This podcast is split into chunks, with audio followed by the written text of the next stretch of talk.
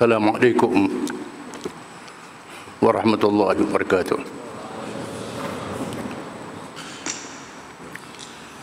أعوذ بالله من الشيطان الرجيم. بسم الله الرحمن الرحيم. الحمد لله رب العالمين. الرحمن الرحيم. مالك يوم الدين. إياك نعبد وإياك نستعين. اهدنا الصراط المستقيم. صراط الذين أنعمت عليهم غير المغضوب عليهم ولا الضالين. آمين.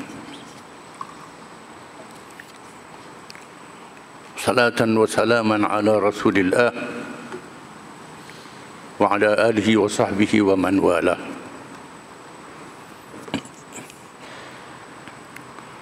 Terlebih dulu kita bersyukur kepada Allah SWT kerana telah selesai mengerjakan sembahyang maghrib atau salat maghrib kewajipan kita menyembah Allah Ta'ala. Sekurang-kurangnya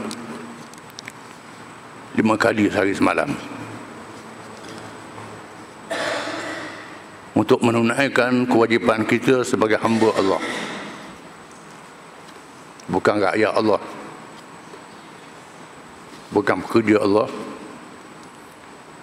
Kita adalah hamba Allah. Kita tidak boleh melarikan diri daripada Allah Ta'ala. Bukan sahaja kita duduk di bawah langit Allah berpijak di bumi Allah. Bahkan jadinya kita ni Allah yang menjadikan. Setiap nafas denyut, denyut nadi jantung kita masa tidur masa jaga makan minum kita pakaian kita semua hidup kita adalah pemberian daripada Allah Ta'ala. Tujuan kita beribadah menyatakan syukur pada Allah Ta'ala. Terima kasih pada Allah Ta'ala. Kalau seluruh manusia seluruh makhluk yang ada di dalam alam ini semua pakai lawan Allah belaka. Bukan saja tidak menjatuhkan Allah bukan tidak mengurangkan ketinggian dan kemuliaan Allah Ta'ala.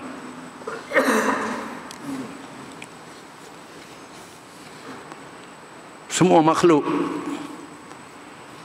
manusia daripada Adam sehingga hari kiamat malaikat, jin, syaitan dan segala-galanya minta daripada Allah Ta'ala. Allah Ta'ala beri pada semua. Tidak mengurangkan apa yang ada pada Allah Ta'ala. Sedikit pun. Sebagaimana diceluk jarum dalam lautan yang luas. Celuk jarum dalam gelas pun tak luar. Ini celuk jarum dalam lautan. Itulah kebesaran Allah Ta'ala. Walaupun semua manusia percaya pada Allah Ta'ala mengikut fitrah mengikut sifat semula jadi termasuk mereka yang bercakap tak percaya pada Tuhan. Bila dalam keadaan bahaya gerak hatinya percaya pada Tuhan orang yang tak percaya pada Tuhan. Bila naik ke batu terbang enjin ke batu mati. Tak ada siapa yang menyelamatkan dia. Masa itu dia percaya pada Tuhan. Bila pergi ke laut di tengah lautan yang luas tengah malam pula mai ribut gelombang yang besar kapal yang dia naik bila-bila saja tenggelam. Masa itu dia percaya pada Tuhan. Termasuklah mereka yang cakapnya tak percaya pada Tuhan. Bila susah mesti percaya pada Tuhan. Inilah maksud firman Allah Ta'ala. Wala in sa'altahum man khalaqa as-samawati wal ard la Allah dan juga kau tanya mereka siapa yang menjadikan langit dan bumi semuanya termasuk mereka yang kafir itu akan menjawab Allah masalahnya mereka pandai-pandai reka mengada-ngadakan Tuhan yang lain daripada Allah. Satu kesalahan yang sangat besar. Maka Allah menurunkan Rasul alaihi wassalatu wassalam mengajar manusia siapa Tuhan yang sebenar iaitu Allah. Bermula dengan Nabi Adam ditutup dengan Nabi Muhammad sallallahu alaihi wasallam. Tak ada lagi nabi selepas Muhammad sallallahu alaihi wasallam. Kalau zaman dulu nabi dan rasul diutus untuk kaum dia saja. Negeri dia saja. Masa dia saja. Tapi bagi akhir zaman ini seorang rasul saja. Yang kita saksikan Allah Taala beri sedikit ilmu bermanusia wama utitu minal ilmi illa qalila dia beri pada kamu sedikit ilmu saja. Dengan ilmu yang sedikit manusia boleh mereka macam-macam alat. Dalam dunia hari ini ada kapal terbang yang besar yang laju. Pergi ke mana-mana dalam masa yang cepat. Boleh dapat berita seluruh dunia dalam masa yang cepat bukan saja telefon internet macam-macam alat. Beberapa saat dapat berita seluruh dunia. Maka cukup bagi akhir zaman seorang rasul saja Muhammad sallallahu alaihi wasallam. Diutuskan untuk seluruh dunia. Alhamdulillah kita jadi orang Islam. Dan kita diajar menghadap Allah Ta'ala dengan ibadat semayang ibadat ruh ibadat jasad ibadat harta menyembah pada Allah Ta'ala dengan segala nikmat yang diberi oleh Allah. Dinamakan semayang zakat haji puasa berzikir bertasbih bertahmid dan macam-macam lagi. Tiangnya ialah semayang dalam semayang kita diajar menghadap Allah Ta'ala. Terus bercakap dengan Allah Ta'ala. Semayang ni kita menghadap Allah dan bercakap Allah dengan Allah secara langsung. Tak ada perantaraan. Walaupun kita tak nampak Allah Ta'ala tak boleh kelih Allah Ta'ala kena percaya Allah Ta'ala tu ada. Dan dekat dengan kita. Bila seorang Badui bertanya ke Nabi SAW Aqabirun aqaribun Rabbuna panunadi? Am ba'idun panunaji? Adakah Tuhan kita tu wahai Rasulullah? Dekat? Kita bisik pun dia dengar. Adakah Tuhan kita? Jauh. Kena bercakap kuat baru dia dengar. Lalu Allah menurunkan ayat Wa idza salaka ibadi anni fa inni qarib. Ujibu da'wat da'i idza da'an. Falyastajibu li wal yu'minu bi la'allahum yarshudun. Apabila hamba-Ku bertanya kepada ku wahai Muhammad berkenaan dengan aku beritahu aku sangat dekat. Aku perkenankan doa siapa yang berdoa. Mereka mesti percaya pada aku. Pada Allah. Supaya mereka mendapat petunjuk daripada Allah.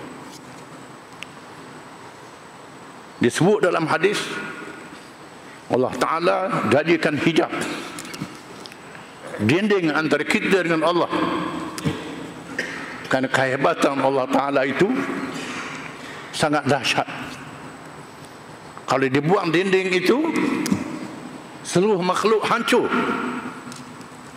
tak tahan berdepan dengan kebesaran Allah Subhanahu taala. Apabila Bani Israel minta nak tengok Tuhan disambar peti dimatikan dan dihidupkan semula. Mereka sedar dan insaf. Nabi Musa alaihi salam Allah Taala bercakap wa kallama Allah Musa taklima. Allah Taala bercakap dengan Nabi Musa bukan dengan wahyu malaikat diberi bawa. Cakap terus. Ini kehebatan Nabi Musa. Yang diutuskan oleh Allah untuk menghadapi raja yang paling zalim dalam sejarah dunia. Yang mengaku jadi Tuhan. Mengaku dia tukang rezeki kepada rakyat. Dia belaka. Sangat zalim. Menyembelih anak lelaki Bani Israel membenarkan anak perempuan saja maka Allah utuskan Musa alaihissalam menjadi rasul dengan Allah Ta'ala bercakap. Bukan malaikat Jibril buat wahyu. Nabi Musa minta nak tengok Allah Ta'ala. Ketika bermunajat di gunung Turi Saina Allah Ta'ala kata wahai Musa mu tak mampu nak tengok aku. Tengok pada bukit gunung Turi Saina lalu Allah menunjukkan hijabnya sahaja tiba-tiba gunung Turi Saina hancur sama rata dengan tanah dan Musa tersungkur pensan Lepas itu Nabi Musa bertaubat pada Allah Ta'ala. Allah Ta'ala izin untuk tengok di alam dunia ini. Kita tidak ajar bersemaya. Dengan khusyuk mengadap Allah Ta'ala. Walaupun kita mengadap ke arah kiblat Kaabah di Mekah Al-Mukarramah. Bukan makna kita orang Islam sembah Kaabah. Tidak. Kita tak sembah Kaabah itu. Macam orang kafir sembah tokong macam orang Kristian sembah salib tidak kalau batu Kaabah itu dirombok dibawa ke jambu pokok ni buat sini mula tak boleh hadap kena hadap ke Mekah juga menandakan bukan kita sembah batu Kaabah kita sembah Allah Ta'ala. Batu Kaabah itu hanyalah tanda tempat kita berada saja. Pernah sana Umar bin Khattab radhiyallahu anhu bila menunaikan haji dan bertawaf. Bila orang kucuk Hajar Al-Aswad saya nama kata wahai Hajar Al-Aswad. Aku tahu mu ni batu yang tak ada faedah. Tak boleh manfaat tak boleh mudarat. Tapi aku tengok Nabi kucuk aku kucuk kerana itu saja. Bukan kerana aku puja mu wahai batu kena faham. Kita bermunajat pada Allah Ta'ala begitu semayang. Kita tidak dia bercakap. Rokok sujud itu kita tahu belaka. Kita baca fatihah. Surah fatihah ni kita bercakap dengan Allah Ta'ala. Surah fatihah dalam mazhab syafi'i jadi rukun semayang tak baca fatihah tak sah semayang dalam mazhab syafi'i kita kena baca kecuali ada mazhab mengatakan makmum tak payah baca dengan imam saja. Ini boleh pakar kepada orang yang baru masuk Islam.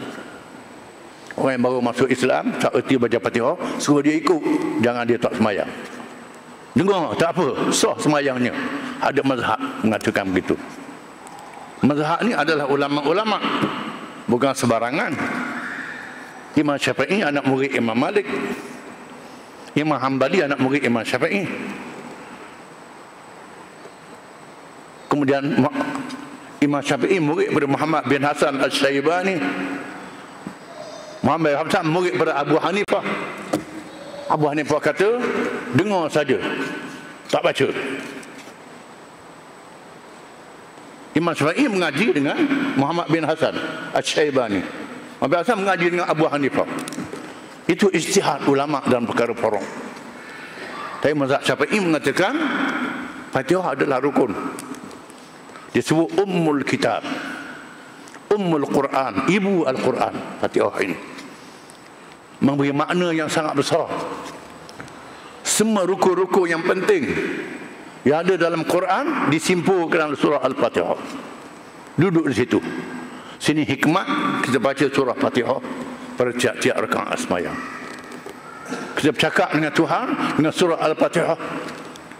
Bismillahirrahmanirrahim. Dengan nama Allah yang Maha Pemurah lagi Maha Penyayang.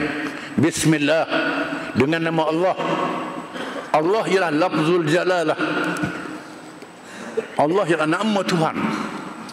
Nama yang paling besar daripada semua nama-nama disebut dalam hadis riwayat At-Tirmizi 99 nama. Ada kitab sebut lebih, lebih pada 99 nama.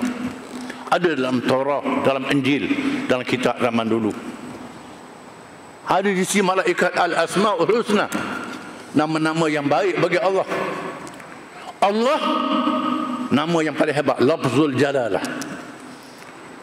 Perkataan Allah dalam bahasa Arab asalnya al-ilah Allah dia saja Tuhan semua nama-nama semua sifat-sifat semua kebesaran duduk perkataan Allah itu dengan sebab itu bila orang nak masuk Islam dia suruh mengucap asyhadu alla ilaha illallah.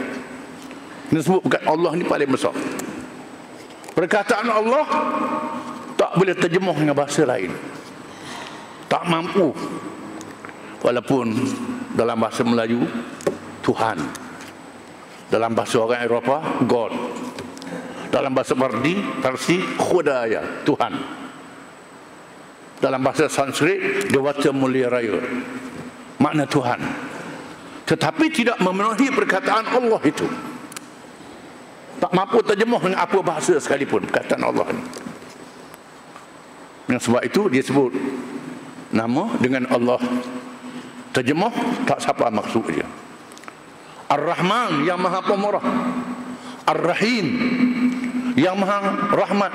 Ar-Rahman Maha Rahmat juga. Ar-Rahman berrahmah. Ar-Rahim berrahmah.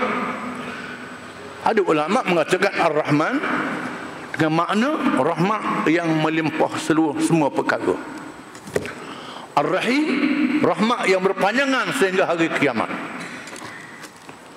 Ada ulama mengatakan Ar-Rahman rahmat pada orang Islam dan orang kafir.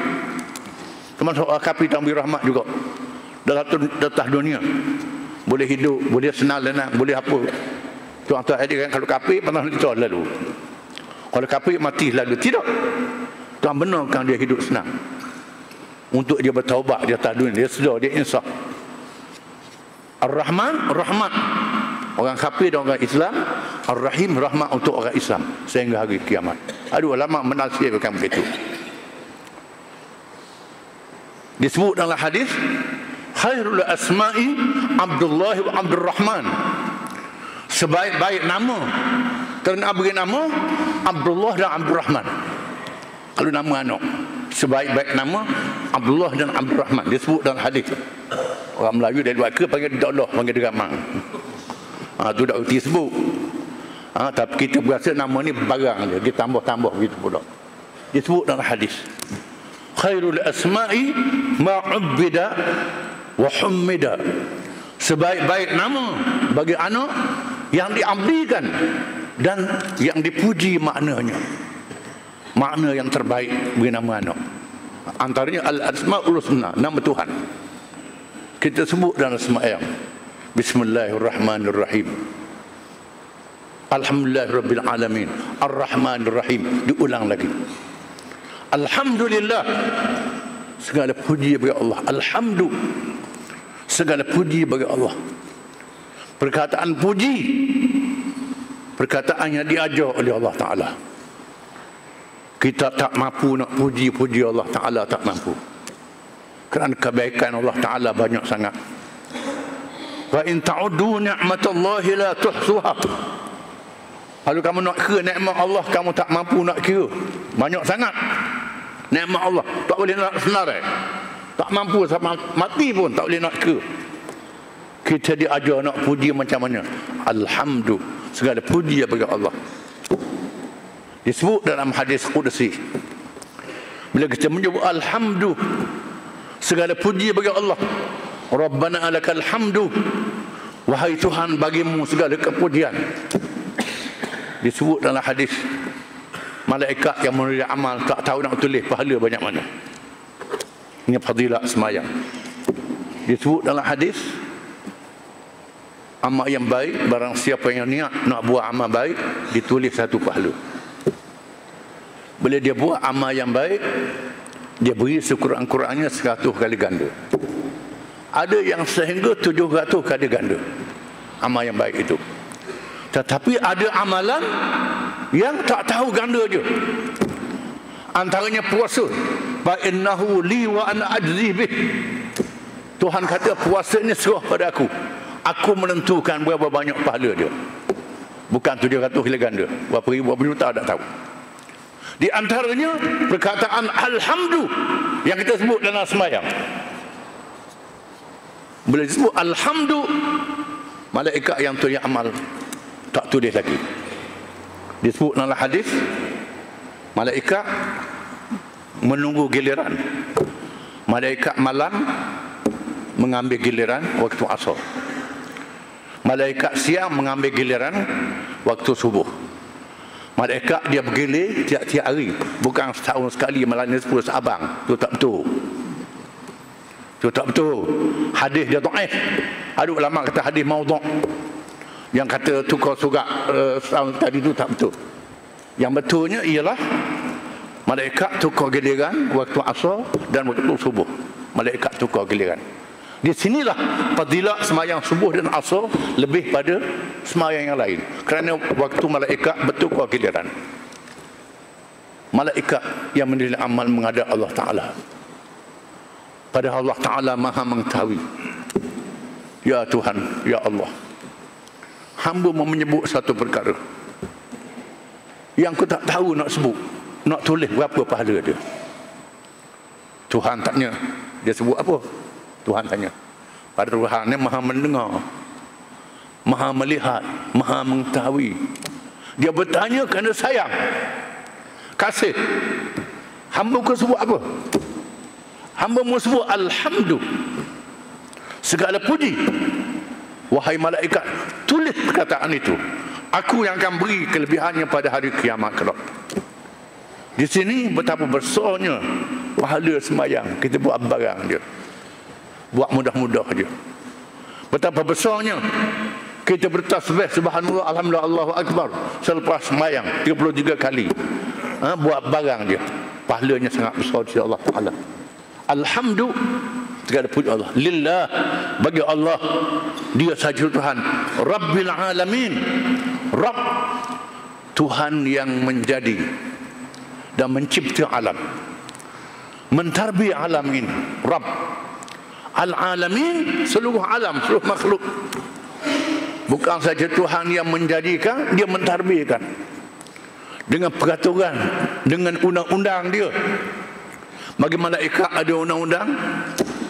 Bagi manusia ada undang-undang. Bagi pohon kayu ada undang-undang. Bagi binatang ada undang-undang. Kayu dan batu ada undang-undang. Semua ada undang-undang dia. Pohon kayu ada pohon kayu yang hidup kawasan patah. Tanang, bukit, mapu. Kayu hidup kawasan air.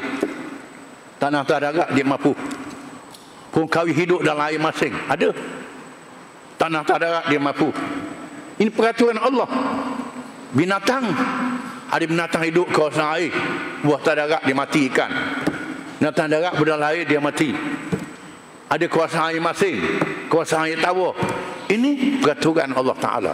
Undang-undang malaikat ada peraturan dia manusia ada peraturan dia Rabbil Alamin peraturan yang Tuhan yang menjadi dan membuat peraturan kepada alam yang mesti patuh pada peraturan dan undang-undang dia jangan buat peraturan sendiri Buat peraturan sendiri, punah. Rosak. Kalau ikan air masing, kita ubah peraturan. Ubah dalam air tawar, mampu. Buat air tawar pun air masing, mampu. Kereta diesel, ubah minyak petrol, mampu. Kereta petrol, ubah minyak diesel, mampu. Ha, itu dia. Peraturan. Itu dalam kejadian hak manusia reka. Ciptaan Allah lebih hebat lagi. Jangan ubah peraturan. Di sinilah bila manusia meminda peraturan halal dan haram. Membuat undang-undang sendiri, peraturan sendiri. Tuhan kata orang curi kena gerak tangan. Dia buh dalam J. Tak boleh selesai masalah pencuri. Tuhan kata arak tu haram. Sikit-sikit tak apa. Tak boleh selesai masalah akal manusia. Tambah dengan dadah, cadu dan seumpamanya. Bila pindah peraturan, rosak. Punuh. Mendatangkan penyakit. Mengapa diharamkan daging babi? Sebab penyakit. Sebab itu diharamkan. Diharamkan bangkai sebab penyakit. Kecuali dalam keadaan darurat. Sementara waktu sahaja tak ada makanan lain. Kerana darurat sementara jumpa lain nak hidup sementara dibolehkan dengan koda yang tertentu sahaja. Jangan lebih pada itu. Ini peraturan Allah yang kita sebut Rabbil Alamin. Tuhan yang menjadi dan membuat peraturan pada semua alam. Ar-Rahmanir Rahim Malik Yaumiddin yang memiliki hari pembalasan. Malik Yaumiddin Ad-Din Asal ad-din ni ialah agama.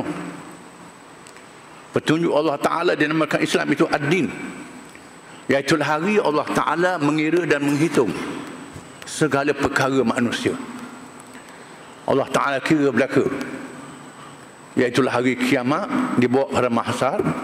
Dihisap, dibawa suratan, tulisan malaikat. Ha, dibawa untuk dibicarakan di hadapan Allah. Malaikat tulis semua catat semua walaupun Allah Ta'ala mengetahui bukan sahaja tulis kita mari sejik ke tidak kita sembahyang termasuklah kita makan apa kita pakai pakaian macam mana beli pakaian dengan duit apa beli makanan dengan duit curi ke duit apa makanan halal dan haram kita berok kita berok basuh ke tidak bersih ke tidak semua raja ke yang memerintah negara yang mentadbir negara yang mengurus pejabat semua ditanya. Ini yaumuddin banyak orang kita ingat ke? Ha, kalau kita buat jahat pada apa? Ada piti banyak pergi umrah selesai masalah. Tidak akan disoalkan semua. Ini yaumuddin hari pembalasan. Dihitung semua apa yang kita buat, yang kita pakai, yang kita bercakap, yang kita pakai, yang kita niat ikhlas, tak ikhlas kerana Allah Ta'ala ataupun tidak. Semuanya akan dikira hadapan Allah Ta'ala. Akan dihitung hanya mereka yang beriman saja selamat. Yang tak beriman tak selamat. Yang tak ada iman, dia tolong amalannya. Walaupun dia buat baik orang kafir yang tak beriman pada Allah Ta'ala yang tak ada iman sedekah banyak mana pun buat banyak mana pun amalannya ditolong syarat imannya sangat penting. Orang yang beriman ada peluang. Allah Ta'ala mengampunkan dosanya. Sama ada dengan dia beristighfar minta ampun dengan Allah Ta'ala. Ataupun selepas amal yang jahat dia buat amal yang baik. Amal yang baik menghapuskan amal yang jahat itu. Dengan sebab itu Dosa yang besar dia bertaubat. Allah Ta'ala terima taubat. Kalau dia beriman. Kecuali mereka yang syirik. Menyentuh dengan Allah dengan sesuatu yang lain. Allah Ta'ala tak ampun sekali-kali. Di sana ada mereka yang mendapat rahmat Allah pada hari kiamat. Dengan sebab dia ada iman. Walaupun dia selalu jahil. Disebut dalam hadis kursi. Ada seorang hamba dibawa di pada mahsyar. Disebut dalam hadis kursi kisah ni dalam kitab Mustika Hadis ada kitab Jawi. Kisahnya. Dibawa suratan amal yang penuh dengan kejahatan. Sayuk macam memandang. Buka-buka surat sayuk nampak penuh amal jahat. Sehingga dia tersandar. Tersandar dia. Tak tahu nak buat apa. Lalu Tuhan tanya dia ada manusia yang Tuhan bicarakan pada hari kiamat dengan Tuhan berbisik di telinga dia. Ada manusia yang Tuhan bicara kena hari kiamat diumumkan. Sianu bin Sianu hari ni buat dosa ni dosa ni. Terpulang. Seorang yang berbangga dengan dosanya jaga. Diumumkan di pada mahsyar. Orang yang kesal dengan dosa dia. Tuhan bisikkan. Wahai hamba ku betul ke membuat ini. Tak dedah pada orang ramai. Di sinilah bila kita buat dosa jangan cerita ke orang. Jangan bangga kecuali tanya orang alim nak tahu hukum itu tak apa. Tanya bukti nak tahu hukum itu tak apa. Kerana jadi saksi di mahkamah dedahkan dosa itu tak apa diizinkan ha, oleh syarak. Jangan pandai-pandai dedahkan dosa. Ada orang yang sayuk mata mandang amal jahat. Tuhan kata wahai hamba-Ku betul ke membuat ni? Takut malaikat aku salah tu dia. Malaikat salah tulis aku. Tidak wahai Tuhan. Dia mengaku. Memang saya buat dosa sungguh. Wahai Tuhan. Betulnya saya buat wahai Tuhan. Dosa saya. Mana dah buat baik? Tak ada dia tu. Dia tak ingat dia buat baik. Dia mengaku. Ikhlas dia pada Allah Ta'ala. Nama dia ikhlas sungguh. Tuhan kata mu ada. Mu dah ingat satu perkara yang ada pada dirimu. Apa dia? Lalu Tuhan suruh malaikat bawa kertas yang kecil yang tulis padanya la ilaha illallah. Itu yang dia reti, la ilaha illallah. Semayang dia tak reti apa dia tak reti, terlalu jahil.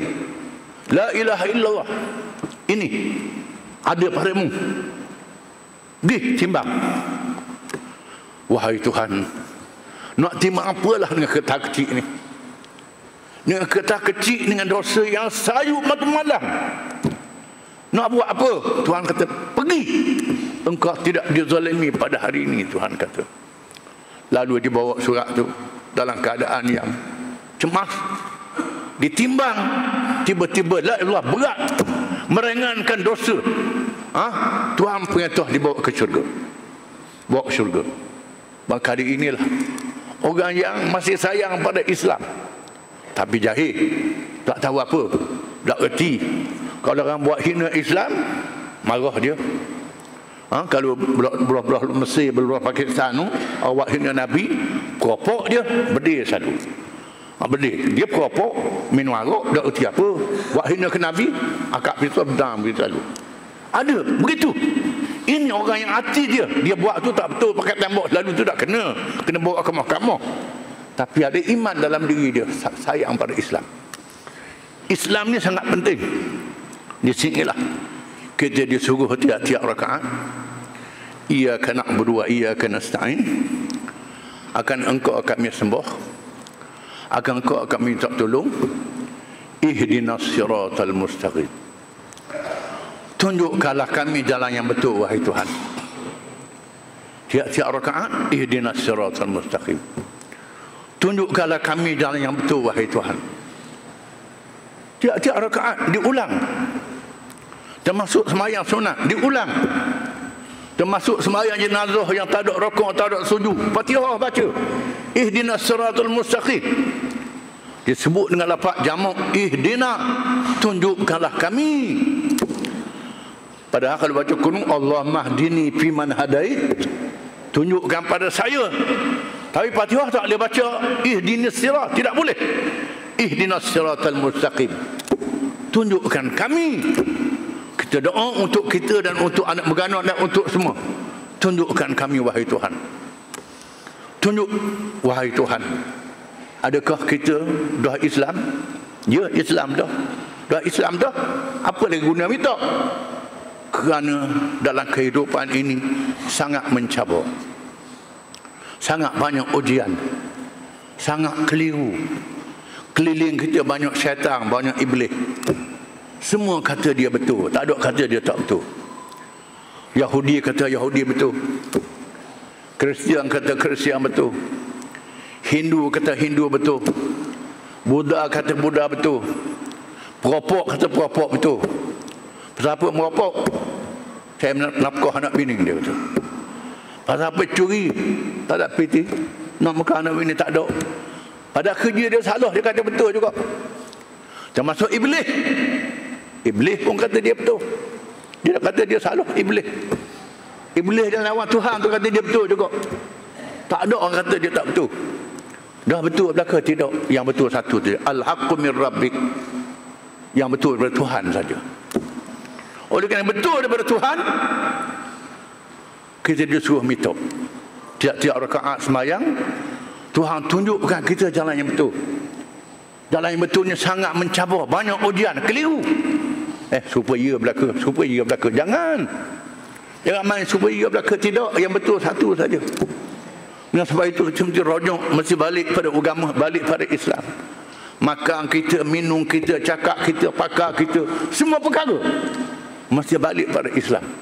Ini menepati Islam atau tidak. Berlawan dengan Islam atau tidak. Yang betul Islam saja. Inna din indallah di Islam. Yang betul ialah Islam saja. Walaupun ada yang serupa dengan Islam.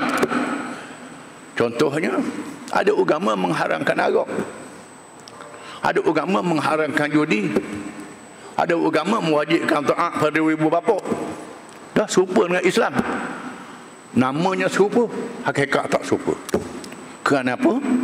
Islam berdasarkan bertauhid. Agama lain tak berdasarkan bertauhid pada Allah Taala. Dengan sebab itu amalan dia ditolak kita kena faham. Yang betul Islam saja. Petunjuk Islam ni berhajat kepada hidayah daripada Allah Taala. Ulama mengatakan hidayah ni ada empat jenis. Hidayah. Hidayatul fitrah, hidayatul hawas, hidayatul aql, hidayatul din. Hidayatul fitrah petunjuk mengikut sifat semula jadi. Ini ada pada semua makhluk. Pada manusia pada binatang pada kayu pada batu pada semua makhluk. Ada hidayah mengikut sifat semula jadi masing-masing. Macam kita sebut Rabbil Alamin tadi ikut peraturan dia. Ikan air masin dia pergi kat air masin ikan tak pergi kat air masak kat air tawar ha, bila hidup menyawa fitrah. Ha? bernyawa. Natah pun bernyawa. Ini fitrah. Sifat semula jadi. Pun kayu ada cara je. Fitrah. Ini ialah petunjuk mengikut fitrah. Sifat semula jadi. Ada pada manusia pada binatang lain-lain. Yang kedua hidayatul hawas. Petunjuk mengikut perasaan pada manusia pada binatang pada orang tua pada kanak-kanak kanak-kanak kecil bila dia lapar menangis bila sakit dia menangis Nak isak susu dulu isak susu. Ini al-hawas. Ha? Iaitulah hidayah mengikut perasaan. Ini ada pada pada manusia, ada pada binatang, pada budak-budak, pada orang tua, ada berlaku. Hidayatul hawas. Ketiga hidayatul akal, petunjuk akal. Ini ada pada manusia, tak ada pada binatang. Manusia ada akal, binatang tak ada akal. Hidayah akal ni daripada Allah diberi pada manusia. Manusia menuntut ilmu. Ha, binatang dia pengalaman. Begitu saja tengok ilmu tak ada. Ha, tak macam manusia. Hidayah dia bukan hidayah sunnah akal binatang ni ha, kita tengok binatang dia juga reti reti itu bukan ha, dengan akal dia tidak itu dengan hawas ha, dan dengan fitrah yang ada pada dia manusia ni ada akal yang keempat hidayah din petunjuk kepada ad-din inilah berhajat pada pertolongan Allah Taala. Inilah yang kita minta tiap-tiap rakaat. Ihdinas siratal mustaqim. Tunjukkanlah kami jalan yang betul, jalan Islam. Ini hidayatul din. Pemberian daripada Allah Taala. Ada orang yang dia cerdik macam mana, bijak macam mana, reti macam mana pun tak dapat hidayatul din. Contohnya iblis. Iblis ni tengok dah syurga neraka. Boleh bercakap dengan Allah Ta'ala. Tengok dah alam barzah iblis ni. Tapi tak dapat hidayah. Kenapa aba wastakbara degi enggan sombong. Ada pada dia terdapat kalangan ulama-ulama orientalis orientalis ni ialah orang bukan Islam yang mengaji Islam orang putih, orang Perancis, orang Belanda macam-macam dia mengaji Islam ni sebab boleh bahasa Arab ada antara mereka yang hafal Quran pun ada. Ada satu kitab untuk cari ilmu hadis Al-Mu'jam Al-Mufaharas. Nama kitab ini. Ha? Tujuannya nak cari hadis ni dalam mana? Dalam Sahih Bukhari, Muslim, Tirmizi, Ibnu Majah, Imam Ahmad dalam kitab mana? Kita cari satu perkataan, buka macam kamu saja. Ha? Perkataan ni, ha, hadis ni dalam kitab ni, kitab kitab ni. Yang karang kitab ni orang tadi tak masuk Islam. Tak masuk Islam. Tak dapat hidayah. Hidayah tak dapat. Termasuklah pemimpin pemimpin Mekah yang tengok Nabi SAW dengan mata dia. Nabi tak pernah bohong. Tak pernah tipu orang. Baik akhlak Nabi-nya, mulianya. Tak masuk Islam. Abu Jahal, Abu Lahab. Kerana apa? Dipengaruhi oleh kehidupan dunia. Kehidupan nak senang atas dunia akhirat ni lambat lagi jangan kira. Walaupun hak Nabi bawa ni betul, tapi susah atas dunia. Dia tak fikir tentang akhirat, tak layak dapat hidayah. Golongan ahli kitab, orang-orang Yahudi, sami-sami agama Hindu disebut zahir Nabi dalam kitab Wida agama Hindu. Disebut zahir Nabi Muhammad dalam kitab agama Yahudi dalam Taurat disebut dalam kitab Injil. Dalam ayat sekian ayat sekian tak masuk Islam. Pasal apa tak dapat hidayah? Kerana apa? Kerana ditutup pintu hatinya dengan sebab tengok ke dunia saja tak tengok ke alam akhirat. Kadang-kadang orang tu buta huruf tak reti dengar. Berapa patah je boleh masuk Islam. Mudah masuk Islam. Terima Islam. Dengan mudah dapat hidayah. Tak pernah tengok Nabi tak pernah berjumpa dengan Nabi. Dengar cerita saja. Percaya ini Islam. Ini hidayah daripada Allah Ta'ala. Hidayah ni sangat penting. Berhajat kita doa tiap-tiap rakaat semayang. Dan minta doa jangan Tuhan palingkan hati kita setelah dapat hidayah lari daripada Islam. Jadi murtad. Naudzubillah min zalik. Jangan sekali biar Islam terus sampai ke mati. Wala tamutunna illa wa antum muslimun. Dan jangan kamu mati melainkan dalam keadaan kamu menjadi orang Islam. Mati dalam keadaan Islam. Islam saja yang Tuhan terima. Memerlukan kita hidayah. Pertolongan kepada Allah Taala. Kita kena minta tiap-tiap rakaat. Jangan jadi al-maghdubi alaihim iaitu orang Yahudi golongan ahli kitab ad-dhalin yang sesak tak tahu apa berasa dia pandai jahil murakkab. Jahil murakkab ni ialah orang yang tak tahu dia tu tak tahu. Berasa dia macam tahu. Ini bahaya. Kalau dia tahu dia tak tahu dia belajar ada harapan. Ha? dia tak tahu berasa macam tahu. Ini penuh kosong. Jangan jadi begitu. Sesak. Kita minta Tuhan beri hidayah pada tiap-tiap rakaat. Di sini pentingnya kita semayang tiap-tiap rakaat. Kita menghadap Tuhan.